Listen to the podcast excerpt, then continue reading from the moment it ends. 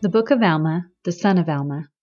Chapter 1 Now it came to pass that in the first year of the reign of the judges over the people of Nephi, from this time forward, King Mosiah having gone the way of all the earth, having warred a good warfare, walking uprightly before God, leaving none to reign in his stead, nevertheless he had established laws, and they were acknowledged by the people; therefore they were obliged to abide by the laws which he had made. And it came to pass that in the first year of the reign of Alma in the judgment seat, there was a man brought before him to be judged, a man who was large, and was noted for his much strength. And he had gone about among the people, preaching to them that which he termed to be the word of God, bearing down against the church, declaring unto the people that every priest and teacher ought to become popular, and they ought not to labor with their hands, but they ought to be supported by the people. And he also testified unto the people that all mankind should be saved at the last day, and that they need not fear nor tremble, but that they might lift up their heads and rejoice. For the Lord had created all men, and had also redeemed all men, and in the end all men should have eternal life. And it came to pass that he did teach these things so much that many did believe on his words, even so many that they began to support him and give him money. And he began to be lifted up in the pride of his heart, and to wear very costly apparel, yea, even began to establish a church after the manner of his preaching. And it came to pass, as he was going to preach to those who believed on his word, he met a man who belonged to the church of God, yea, even one of their teachers. And he began to contend with him sharply, that he might lead away the people of the church.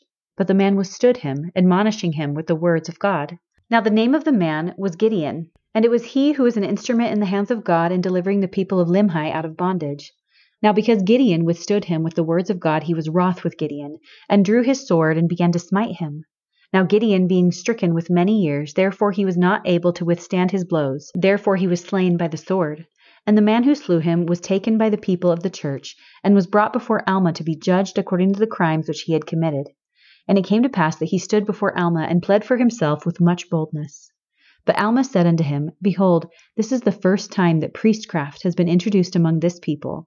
And behold, thou art not only guilty of priestcraft, but hast endeavored to enforce it by the sword. And were priestcraft to be enforced among this people, it would prove their entire destruction.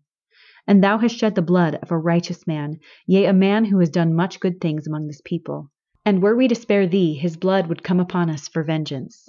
Therefore thou art condemned to die, according to the law which has been given to us by Mosiah, our last king. And it has been acknowledged by this people. Therefore this people must abide by the law. And it came to pass that they took him, and his name was Nehor, and they carried him upon the top of the hill Manti. And there he was caused, or rather did acknowledge between the heavens and the earth, that what he had taught to the people was contrary to the word of God, and there he suffered an ignominious death.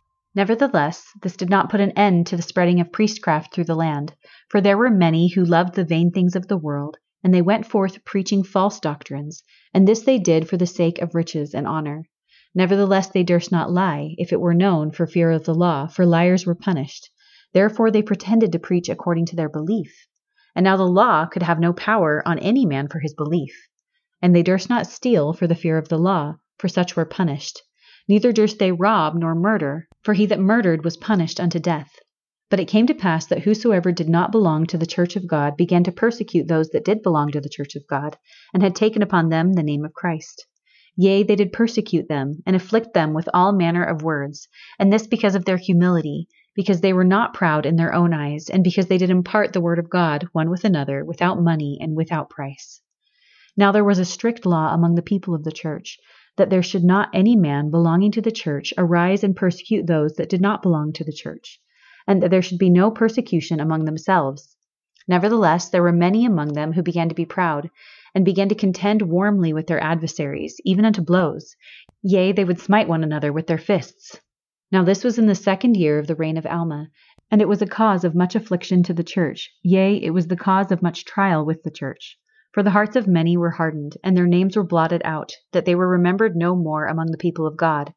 And also many withdrew themselves from among them. Now this was a great trial to those that did stand fast in the faith. Nevertheless, they were steadfast and immovable in keeping the commandments of God, and they bore with patience the persecution which was heaped upon them.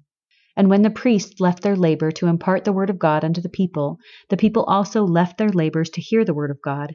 And when the priest had imparted unto them the word of God, they all returned again diligently unto their labors. And the priest, not esteeming himself above his hearers, for the preacher was no better than the hearer, neither was the teacher any better than the learner, And thus they were all equal, and they did all labor every man according to his strength. And they did impart of their substance, every man according to that which he had, to the poor and the needy and the sick and the afflicted, and they did not wear costly apparel, yet they were neat and comely. And thus they did establish the affairs of the church, and thus they began to have continual peace again, notwithstanding all their persecutions. And now, because of the steadiness of the church, they began to be exceedingly rich, having abundance of all things whatsoever they stood in need, and abundance of flocks and herds, and fatlings of every kind, and also abundance of grain, and of gold, and of silver, and of precious things, and abundance of silk and fine twined linen, and all manner of good homely cloth. And thus, in their prosperous circumstances, they did not send away any who were naked, or that were hungry, or that were athirst, or that were sick, or that had not been nourished. And they did not set their hearts upon riches.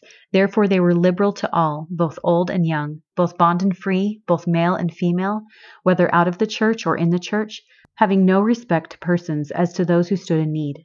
And thus they did prosper and become far more wealthy than those who did not belong to their church. For those who did not belong to their church did indulge themselves in sorceries, and in idolatry or idleness, and in babblings, and in envyings and strife, wearing costly apparel, being lifted up in the pride of their own eyes, persecuting, lying, thieving, robbing, committing whoredoms, and murdering, and all manner of wickedness. Nevertheless, the law was put in force upon all those who did transgress it, inasmuch as it was possible.